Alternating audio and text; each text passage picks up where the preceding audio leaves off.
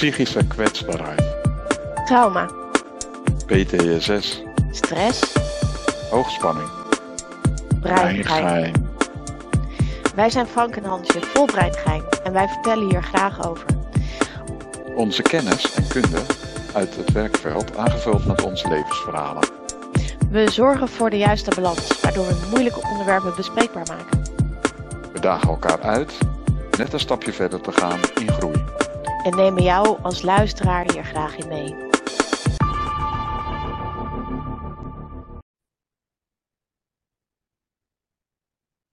Ja, daar zijn we dan weer. Een week verder. Met een nieuwe podcast. En eh, ja, zoals we de vorige keer hebben afgesloten, zouden we een eh, brief schrijven. Die gaat over eh, onze achtjarige zelf. En we hebben natuurlijk weer een hoofdonderwerp. En iedereen weet inmiddels waar het hoofdonderwerp over gaat. Want dat was natuurlijk schaamteloos eerlijk. Dus, nou ja, dat betekent dat we wel weer met een paar ontboezingen zullen komen, toch? Ja, dat denk ik wel, ja. Ik heb ze nu nog niet op het vizier, dus dat gaan we in elkaar naar boven halen. Waar wil jij nog schaamteloos eerlijk over zijn in deze podcast? Dus het wordt een beetje, ehm, wat gaan we wel vertellen, wat gaan we niet vertellen? Ik heb nog geen idee. Nee, eh, we, gaan, we gaan er komen. Zo verwacht ik zomaar. We weten wel het belang van schaamteloos eerlijk zijn. En dat gaan we natuurlijk nog wel een stukje vertellen. Waarom het zo belangrijk is. En waarom een, zeg maar, eh, het behouden van geheimen ehm, je eigenlijk kapot gemaakt van binnen. Ja, met de ervaringen die we zelf hebben meegemaakt, kunnen we dat heel mooi inkleuren. Ja. En maken we soms een omzichtige omweg om het geheim heen, zeg maar. Dus eh. Ik, voel, ik voel hem al. Ja, het wordt weer heel erg schattig en leuk en fantastisch. Ja. En Ja, kut natuurlijk. Want ja, onze onderwerpen zullen waarschijnlijk toch een beetje hard zijn. ja, ja. Nou, ehm, even denken, wat hadden we nog meer? We hebben natuurlijk dat we weer een thema gaan kiezen. We hebben weer luisteraars die in de pot dingen hebben gezet. Is de pot nog ergens? De pot is nog ergens. Zullen we hem even laten ploppen? Nee, dat doen we straks. Oh. Maar hij is er. Hij is aanwezig. Hij is aanwezig. En ehm, nou ja, we beginnen natuurlijk eh, met eh, de opdracht van vorige week. Ja, ik zou een eh, stuk voorlezen uit mijn brief aan de Frank van acht. Ja, dat is natuurlijk niet al een ontboezeming natuurlijk. Hè? Dat is ook niet schaamteloos eerlijk wat je nu gaat vertellen. Mm, het is ook niet wat ik zo heel veel verteld heb, laat ik het dan maar zo zeggen. En ik heb me verplaatst in de achtjarige Frank. En eh, begint met lieve Frank van acht. Daar lig je weer onder de dekens weggestopt, omdat het veiliger is om niet te kijken. Eh, om eh, opnieuw onderdeel te zijn van de boosheid van je vader. Weggedoken en veilig, alhoewel is het wel veilig. Hoe lang moet je nog wachten op eh, herstel van de verbinding? Wat is er dat je beneden weer zult aantreffen? Je weet dat je vader zal doen alsof je er niet bent. En ook je moeder zal zich lichtelijk ongemakkelijk contact maken. Je zit in de ban omdat er weer iets is gebeurd dat best een beetje stom was. Maar waarvan je je afvraagt waarom de straf zo zwaar moet zijn. Lieve Frank, je kent de herkomst niet van deze straf. Op jouw leeftijd is de reden van het beperken van het uitproberen van het leven nog niet zo helder. Je bent verward en je, eh, en je eh, eh, kent geen manier om hier, wel te om hier wel weten te komen. Aan je bed staat een redder, een soort van engel, die je al kent van eerder. Hij heeft je in leven gehouden en dat doet hij nu weer. Bijzonder en bekend, maar ook een beetje eng. Hoe ga je hiermee om? Wat heb je nodig? Vraagt de engel. Ik wil een arm om me heen, zeg ik. Een liefdevolle aanraking, echt contact. De uitnodiging om uit bed te komen en je te laten zien is plotseling heel helder. De aanraking is er ook en het voelt vertrouwd en het is nieuw. Met een teen buiten je bed voel je de warmte over je heen komen. De eerste stap is gezet. De engel komt naar je toe en spreidt zijn vleugels uit. Langzaam kom ik overeind en ik durf hem aan te kijken. De vraag die mij gesteld wordt is: wat zou ik echt willen? Wie wil je zijn? Ik zou met je mee willen vliegen, zeg ik, over de wereld en kijken waar het het mooist is. En op die plek willen landen en op die plek mijn dromen realiseren. En wat is die droom dan?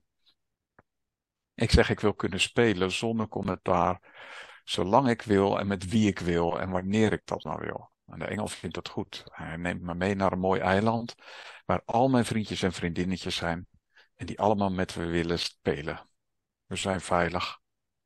En we hebben geen last van klagende ouders of bemoeizuchtige ouders. Prachtig stuk. Helemaal stil van. Dankjewel. En kleine Frank, heeft hij je geholpen om iets beter te begrijpen wie je bent? Ja, deze brief is niet helemaal zonder, uh, zonder traan tevoorschijn gekomen. Uiteindelijk voelde ik me inderdaad op dat eiland met, die, uh, met al de vriendjes en vriendinnetjes van toen wel heel erg veilig. En dat is wel iets wat ja, een heel warm gevoel gaf en me ook overspoelde met, met ja, ja, tranen, kan je wel zeggen.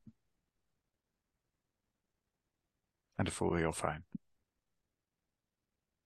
Ik geloof niet dat mensen dat over het algemeen, dat vind ik eigenlijk ook een schaamteloos eerlijke, zeg maar, uitdrukking. Hè? Ik huilde en het voelde fijn. Ja, want dat was voor mij juist heel erg lastig om bij mijn gevoel te komen. Dus het feit dat ik bij mijn gevoel kwam, voelde fijn. Het feit dat dat tranen veroorzaakte was ja, eigenlijk iets wat dan logisch was voor het moment. Een soort overweldiging van ja, dat wat je niet kent. Ja, maar in de schaamteloos eerlijkheid denk ik niet dat veel mannen zullen toegeven dat ze uh, toch een potje hebben zitten janken. Nee. Dus uh, vandaar, ik vind ik het best een behoorlijke, schaamteloos eerlijke ontboezeming. Dank je wel daarvoor. Dank je wel. Nou, dan mijn brief. Ik leg mijn poppen en ook mijn beer uiterst zorgvuldig in bed. Allemaal een pyjamaatje aan. Ze moeten in bed liggen, want ze zijn ziek. Marijke heeft haar arm gebroken, vrouwtje heeft koorts en Beer voelt zich ook niet lekker. Ik ben hun dokter en kom op visite in de ziekenhuiskamer. Ik luister naar de hartjes, die klinken wel goed. Ik gebruik een hamertje voor de knietjes en de reflexen gaan ook goed. Voor Marijke moet een goed verband gemaakt worden, zodat de arm niet kan bewegen. Een vrouwtje krijgt vooral het advies te slapen en Beer krijgt een drankje waardoor ze zich beter voelt. Nu allemaal nog even in bed blijven en dan, komt het snel, dan kom ik snel weer bij jullie kijken. Mijn achtjarige zelf loopt weg van de ziekenhuisbedjes en gaat naar het keukentje, want als je ziek bent moet je bouillon eten. Dat is goed voor je. Niet dat ik op achtjarige leeftijd wist hoe je bouillon zou schuiven. Ik wist zeker dat ik mensen beter zou maken in de toekomst. Hoe wist ik nog niet, maar ik wilde ze wel beter maken. Ik vraag mijn achtjarige zelf terwijl we de bouillon klaarmaken voor haar patiënten wat ze later wil gaan doen en dat wat ze dan echt wil doen.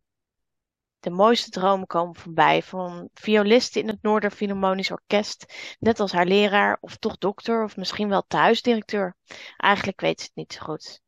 Wat denk je dat je ouders willen? Die willen dat ik ga studeren en dan veel geld ga verdienen met iets goeds doen voor de anderen. Ben je het daarmee eens? De ogen verdwijnen. Ze weet het niet. Ik voel dat het gevaarlijk is om te antwoorden. Want dit is wat je doet, dit is wat je moet doen. Het eigen gedachtegoed van dit meisje is ver weggestopt en laat zich eigenlijk niet benaderen. Wat heb je nodig om toch iets te vertellen over wie je zou willen zijn? Ik wil alle verdrieten wegmaken. Er, heel, er is heel veel verdriet. Mensen luisteren niet en maken ongelooflijk veel hard lawaai. En er is heel weinig rust in mensen. Ze gaan niet in bed liggen om verzorgd te worden, terwijl ze allemaal ziek zijn. Ze zien vooral zichzelf en dat vinden ze of heel leuk of heel stom en dan zoeken ze mensen die dat ook vinden. Het is net alsof de kleur die je aan kan zien dof is voor ze. Alles is moeten. Ik word nooit groot of volwassen, want dan ben ik niet meer leuk. De bouillon is klaar en met de grootste zorg worden de drie borden opgeschept met de soep en voorzichtig naar de zieke kindjes en beer gebracht. Langzaam lepelt ze de soep naar binnen. Ze stopt ze liefdevol in, geeft ze een kus en een knuffel. Morgen ben je vast weer beter. Halverwege de trap loopt ze terug. Beer wordt uit zijn bedje getild. De pyjama mag je aanhouden, maar je ligt vannacht bij mij in bed. Wat mooi. Ja, en zo kom je van een gedachte-experiment in uh, de gevoelens van een achtjarige terecht. Wat deed het met jou? Ehm, ik vind het ingewikkeld, merk ik, om dit soort dingen voor te lezen. Omdat het een, uh, nou ja, schaamteloos eerlijk kijkje is in hoe ik mij als kind eigenlijk voelde en verplaatste. Um, en dat is niet makkelijk om te delen, merk ik. Omdat? Wat voel je erbij? Wat eh, zij voelde, dat achtjarige meisje, dat haar mening niet zo belangrijk was, dat haar gedachtenwereld niet zo belangrijk was, dat ze er niet zo goed toe deed, dat zit nog steeds in mij. En dat is dan ook wat je eigenlijk weer vertelt um, door dit voor te lezen. Je maakt die achtjarige in jezelf een soort van wakker. Ja, nou, ze is er gelukkig nog. Mhm. Nou ja, dit waren dus onze brieven. Um, ik zou zeggen, experiment geslaagd. Um, ik raad het iedereen aan om het een keer te doen. Om gewoon eens in gesprek te gaan met je achtjarige zelf. En eens te kijken waar je dan komt en waar je uitkomt. En uh, misschien zit je dan wel op een lekker warm eiland met je vriendjes en vriendinnetjes. Of um, ja, uh, ben je dus dokter voor je poppen. Een mooie foto. Van de omstandigheden. Gaaf. Absoluut. Nou, dan uh, zijn we toe aan uh, de big business vandaag. Schaamteloos eerlijk. Nou, Frank. Als ik nou gewoon dat ene aan jou vraag wat je nooit zou delen, wat komt er dan in je op? Ja. Ja, het, um, een gesprek wat, uh, wat plaatsvindt. Wat, je, wat je eigenlijk al een tijdje voorgenomen hebt om met iemand contact op te nemen. Waarvan je weet dat het mogelijk een heel ongemakkelijk gesprek wordt. En um, het moment dat je dat dan ook doet, telefoon opneemt en je hoort de andere kant opnemen. En je voelt, oké, Wordt dit een zakelijk gesprek? Wordt dit een afstandelijk gesprek? Of gaan we hier de diepte in? En voor je het weet gaat zo'n gesprek de diepte in. En dat gebeurde dus ook. En het gesprek ging ook echt over gevoelens en over uh, gezien worden. En in dat geval ging het over mijzelf, over hoe ik gezien ben. En dat was best ingewikkeld.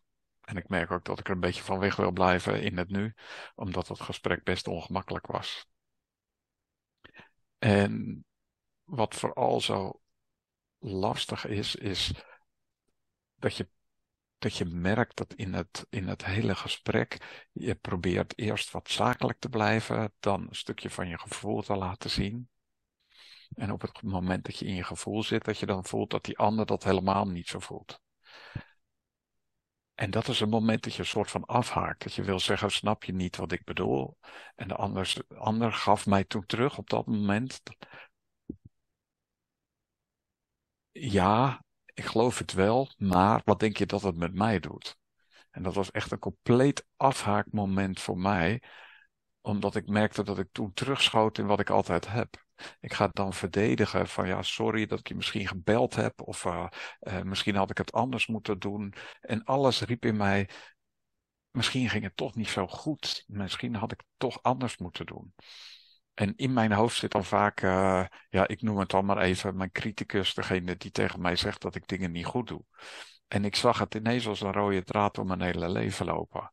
Dat ik vaak de dingen heel goed wil doen. En dat gebeurde in dat gesprek dus ook. En uh, ik ging ook afwegen van waarom doe ik dit, maar waarom deed ik wat ik deed, waar die ander zo moeite mee heeft. En ja, ik merk dat ik aan mijn tenen zit te kriebelen om een beetje bij de les te houden. Want de neiging die je hebt is om weg te schieten in verdediging, in niet vertellen wat er aan de hand is of wat je had bedoeld. En eh, dat heb ik wel gedurfd. Dus ik vond het heel spannend om te doen en dat heb ik ook gedaan. Ik heb verteld waarom ik datgene heb gedaan waar die ander dus de moeite mee had. En dat voorgelegd. en toch merkte ik dat de andere kant het niet begreep. En eigenlijk was dit voor het eerst in mijn leven dat ik zo voor mezelf op durf te komen. En dat klinkt heel, heel bijzonder misschien, maar. Ja, ja. dus je, eigenlijk zeg je dus dat je een van jouw geheimen. heb je eigenlijk gewoon zo eventjes uh, uit jezelf opgetild en gewoon op straat geflikkerd. Zo vloep. Jongens, kijk, dit is het. Het is niet mooi, het is niet fantastisch, het is niet geweldig, maar dit is gewoon wat het is. Dit is mij overkomen. En um, het mooie aan dit verhaal is, wat ik, ik, heb het je meegemaakt in die uh, tijd dat het gesprek uh, plaatsvond, is dat eigenlijk doordat jij uh, dat geheim helemaal hebt aangepakt, opgepakt, op straat heb geflikkerd, um, is er een stuk heling heeft er plaatsgevonden. Want je, je komt makkelijker bij je gevoel. Um, je kunt je makkelijker uitdrukken in gevoel. Um, en dat was voor dit contact, was dat eigenlijk niet zo goed mogelijk. Nee, en als je me stiekem had gevraagd, zou je dat durven? Dan zou ik zeggen, nee, dat ga ik echt niet doen. Dat is veel te gevaarlijk. Uh, ik heb kans dat ik afgewezen word. Ik heb kans dat ik niet begrepen word. Ik heb kans dat mensen boos op me worden. Uh, en in dit geval dus alle drie? Uh, ja, het was een soort bingo kaart met alle vakjes vol, zeg maar. Ja, en je leeft nog. Want we denken dan natuurlijk dat we eigenlijk sterven als zoiets gebeurt. En jij kwam erachter dat het je ook kracht gaf het gaf me heel veel kracht uh, tegen de verdrukking in, zeg ik wel. Het is echt, je wil er eigenlijk niet naartoe, maar het niet aanzien, eigenlijk zoals we deze podcast zijn gestart, het niet aanzien is makkelijker, maar dan blijf je op de plek waar je staat. En eigenlijk nemen wij elkaar of nemen we onze luisteraars mee in het gedachtegoed van wat wij hebben, om te laten zien dat wat bij mij hoort, hè, dat dat iets is wat je mag doorleven en waar je er overheen mag stappen en het gewoon mag zeggen. En dat je dat inderdaad niet doodgaat. Ja. niet ziek wordt. In de basis ligt natuurlijk enorme schaamte. En um, schaamte, daarvan weten we eigenlijk dat het een soort van toxine is in ons lijf. Um, op het moment dat we een geheim bewaren, dan ligt dat in die schaamte opgesloten.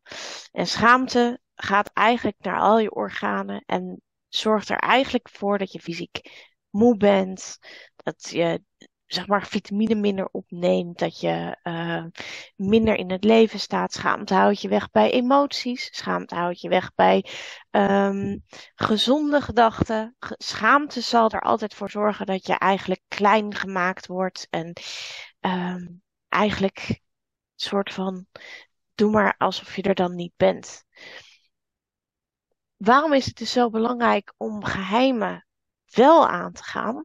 Um, in het licht van zeg maar een geheim dat op de straat ligt, kan schaamte niet meer bestaan. En dat betekent dus dat je jezelf schoonmaakt. Dat betekent dus dat je eigenlijk het vergif dat in je leeft, langzamerhand eigenlijk eruit gooit.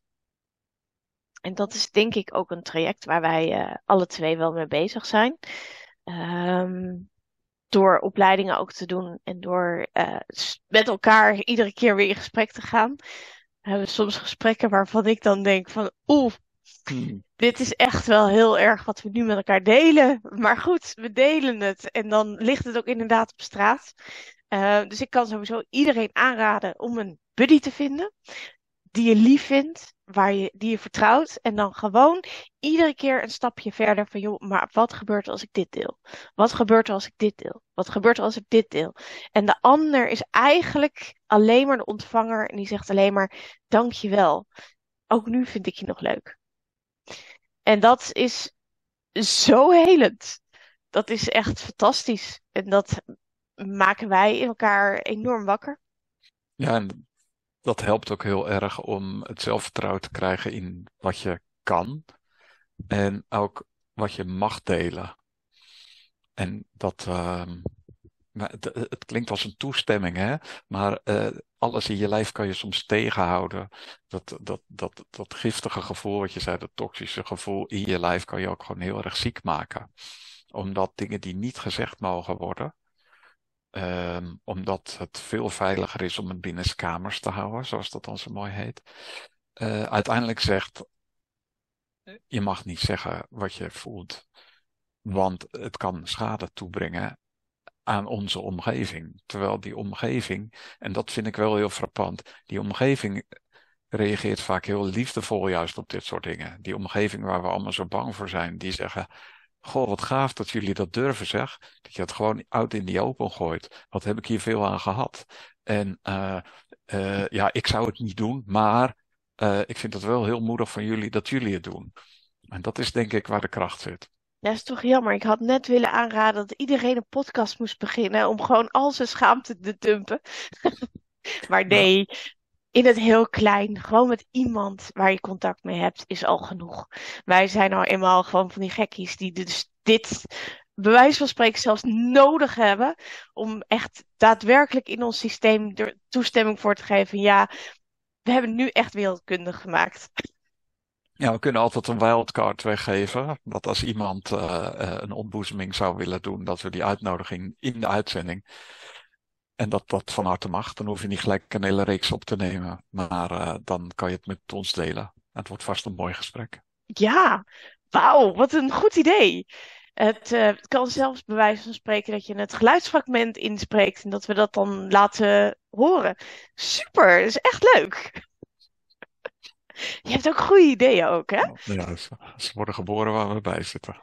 Oh, was dat het? um, ja, dus in de ontboezeming van het verhaal en het gesprek dat je hebt gevoerd met um, iemand die je echt, en we praten niet over een, een, een, klein iets, het is echt iemand die in je hart woont, ja. waar je dit gesprek mee had. En uh, dus de, de impact van iemand die in je hart woont en jou afwijst, is echt ongelooflijk groot. En dat wil je eigenlijk niet vertellen. Nee, ik heb ook al even getwijfeld of ik het zou doen. Ja, ik denk dat je het in een hele mooie bewoording voor iedereen heel duidelijk hebt gemaakt hoe zoiets dan bij jezelf binnenkomt. Hoe moeilijk het is om erover te praten. Hoeveel emoties dat met zich meebrengt. En uh, nou ja, het is nu wereldkundig. Voel je je opgelucht? Ja, ik geloof het wel. Hartstikke mooi. Wil je nog een ontboezeming doen? Of, uh, ja, ik wilde, jou, ik, wil, ik wilde jou eigenlijk ook uitnodigen om uh, geïnspireerd op uh, wat ik heb gezegd, misschien ook een uh, ontboezeming te doen. Ja, ik vind het ingewikkeld, omdat ik er best wel heel veel zou kunnen doen. Mm -hmm. um, maar ik denk dat um, ik één ervaring heb waar ik het wel over heb met mensen, maar dat het nog altijd zo raakt en dat het nog altijd in mijn schaamte hangt. Dus uh, bij deze ga ik ook nog een andere ontboezeming doen. Ik heb uh, meegeschreven als een auteur in een boek in de schaduw van PTSS. En daar staat dit verhaal dus in te lezen. Ik zal een klein stukje voorlezen. Mm -hmm. Hij legt zijn handen op mijn borsten begint mij te betasten en wil zijn mond op de mijne drukken. Te verbouwereerd heb ik een paar seconden nodig om hem van me af te halen en te vragen waar dit op slaat. Hij is ervan overtuigd dat hij dit mag doen. Hij verkoopt mij, toch? Dus ben ik van hem en heeft hij alle recht zijn verkoopwaard te keuren. Op dit moment gaat mijn knop lullen als brugman aan en ik weet van alles aan te dragen om hem even op afstand te houden. Ik schat mijn kansen in om gewoon waar ik dan ook ben, de auto uit te stappen en mijn weg naar huis te voeten vervolgen. Ik neem de deurklink in mijn handen en wil de deur openen als hij het handschoenenkastje opent. En daar ligt het, een pistool. Hij pakt het en zegt dat ik beter geen rare dingen kan doen. Met het pistool op mijn gericht kan ik niks anders dan de ervaring ondergaan. Ik sterf. In mijn hoofd maak ik een advertentie op met jonge vrouw van 19 jaar aangetroffen langs autoweg. Sporen van seksueel geweld en doodgeschoten. Ik ben ervan overtuigd dat ik de morgen niet zal halen.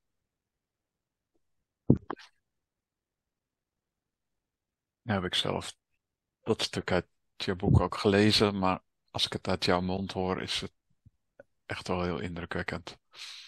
Ja, en het is niet een ervaring die ik heel graag deel met mensen, omdat het uh, in mijn schaamtesysteem zit. Omdat ik natuurlijk eigenlijk vertel dat ik in de escort werk. Wat uh, natuurlijk al niet zo'n normale bezigheid is. Um, en omdat ik me ook heel erg schuldig voel over het feit dat ik mezelf in gevaar heb gebracht. Ik ben nog steeds zeg maar verantwoordelijk voor mezelf. Ik ben volwassen. Ik ben terechtgekomen in een auto bij iemand die ik dacht te vertrouwen. In een beroep waarvan ik eigenlijk ook al denk, wat deed ik daar? Maar ik was er wel. Um, inmiddels met alle theorieën en uh, wat ik daarover weet, is het alleen maar een logische keuze geweest. Maar dat is denk ik iets voor later. Uh, maar het feit ook dat ik op dat moment al mijn doodsadvertentie heb geschreven, dat vind ik ook nog wel een stukje waar ik me best wel voor schaam. Ja, dat snap ik. Als je daar mee geconfronteerd wordt en je voelt er is geen weg uit. Je hele lijf gaat zich erop inzetten van, nou, dit was het dan. Ja, ik verbaas me dan wel dat dan dat de keuze is die je in je hoofd maakt, inderdaad. Toen ik dat voor het eerst hoorde, had ik zoiets van, ja, wat, wat speelt er dan in je hoofd? En dat legde je inderdaad op die manier uit. Mm Eigenlijk neem je afscheid van iets wat dan geen afscheid is, maar waarvan je ook niet weet wanneer het komt. Nou, je bent er op dat moment van overtuigd dat je niet meer thuis komt. En je ziet het scenario vanaf een afstand en dan zie je gewoon wat er zou kunnen gebeuren. En dan denk je ook van ja, dat zal dan wel gebeuren. En je neemt afscheid van het leven. heel soms, en misschien is dat ook wel een ontboezeming, denk ik wel eens, was het ook maar gewoon zo gebeurd. Ja. Dan had ik niet hoeven leven met wat ik uiteindelijk heb meegemaakt. En hadden we ook deze podcast niet gehad. Nee, dat zou dan wel weer een beetje jammer zijn geweest, maar ik weet zeker dat je iemand anders had gevonden toch is het bijzonder dat we dit zo kunnen delen. In de kwetsbaarheid van wie je dan zelf bent. Uh, dat wat je in je hoofd al honderd keer hebt verteld. Dit ga ik niet nog een keer zeggen. Het feit dat het in een boek terecht is gekomen was al erg genoeg. Laat ik het dan niet nog een keer hardop voorlezen in een podcast. Het feit dat ik dat gesprek heb gevoerd, laat ik het niet nog een keer herhalen in een podcast.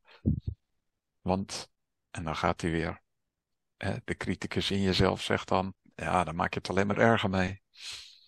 Ja, en dat, uh, dat wordt alleen maar uh, minder. En, uh, alles wat er in je hoofd gebeurt. En toch besluiten we dan om dat toch te delen. Mm -hmm.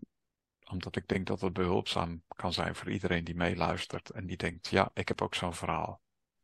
Nou ja, wat heel behulpzaam in dit verhaal is, is dat als ik tegen jou zeg van joh, ik schaam me voor het feit dat ik mezelf in die situatie heb gebracht, jij daar een andere kijk op hebt. Ja. En dat helpt ook om dat met elkaar te delen. Ja.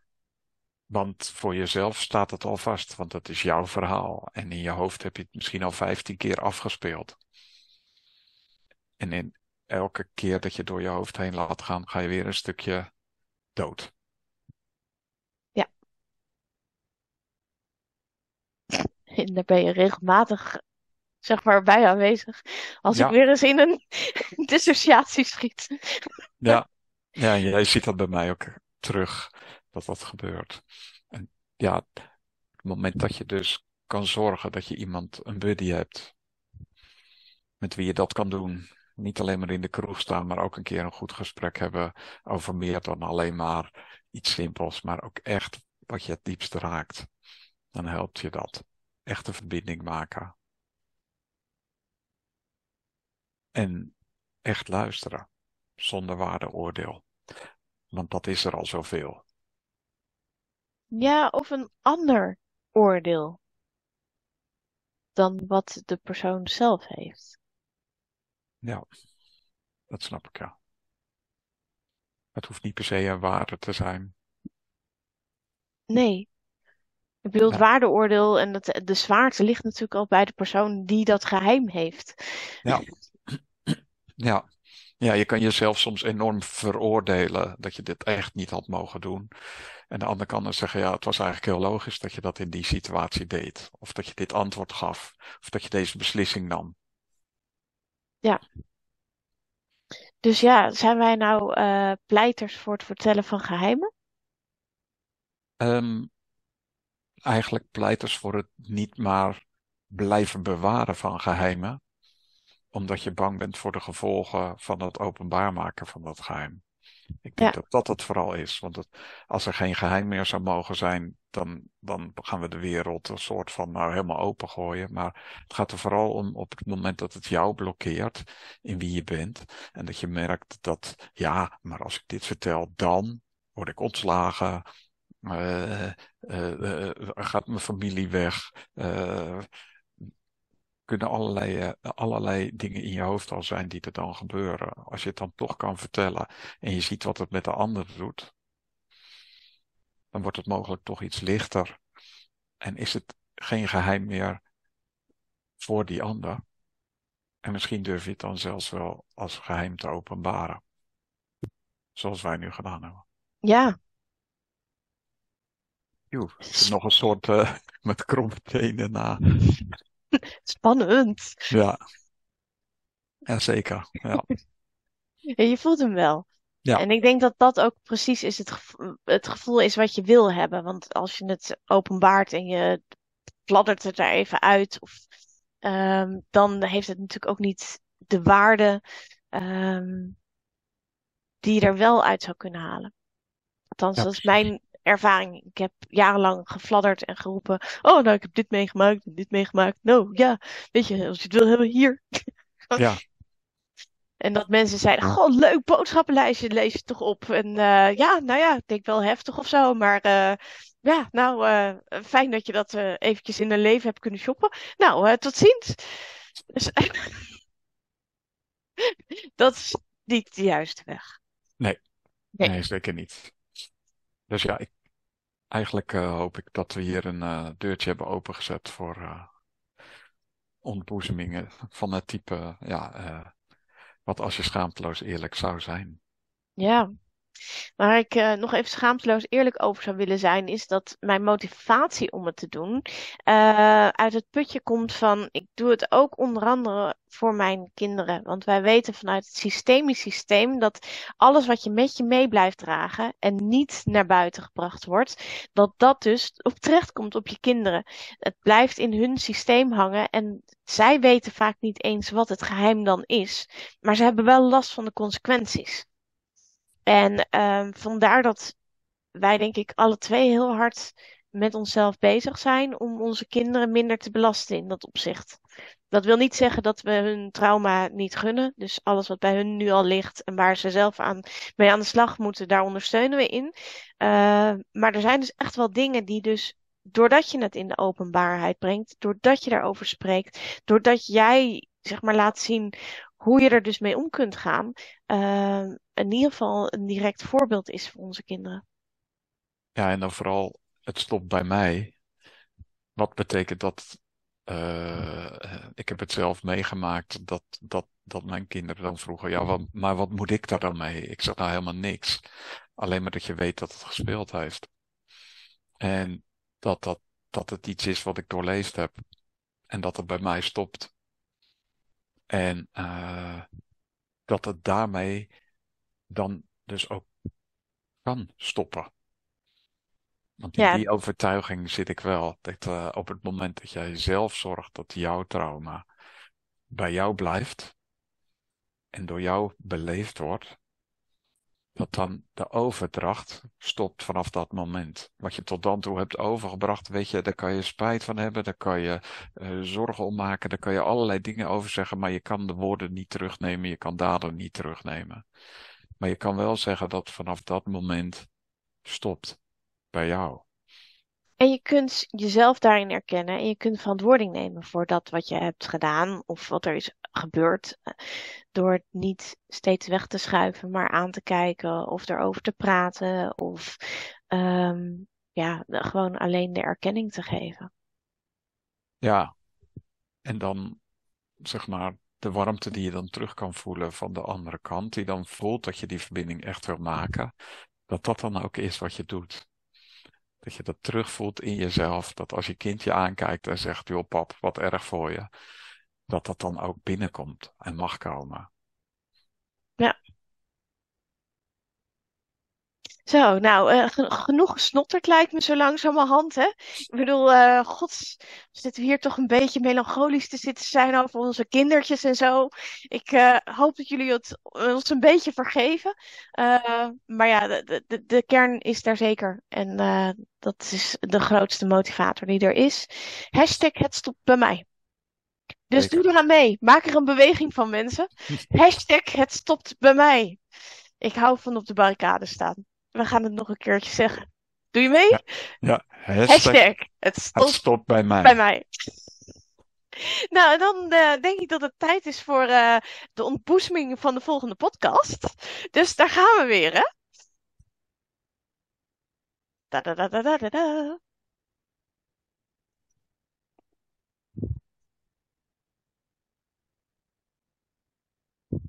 Bestaan er grote of kleine trauma's? Nou, vind ik een hele goede vraag. En daar gaan we dus dan in de volgende podcast antwoord op geven. Zeker. Um, dan rest ons alleen het laatste onderdeel. Niet altijd het leukste onderdeel. Um, en dat is de uitdaging. Ja. Heb jij Welke daarin is- voorbereid? ik geloof het niet. Oh jee. Oh jee. Uh, nou, het onderwerp was uh, schaamteloos eerlijk. Um, is er iemand in jouw omgeving waarin jij zou zeggen van joh, daar zou ik eigenlijk nog wel een keertje schaamteloos eerlijk naar willen zijn, maar dat heb ik nog niet gedaan. Hmm.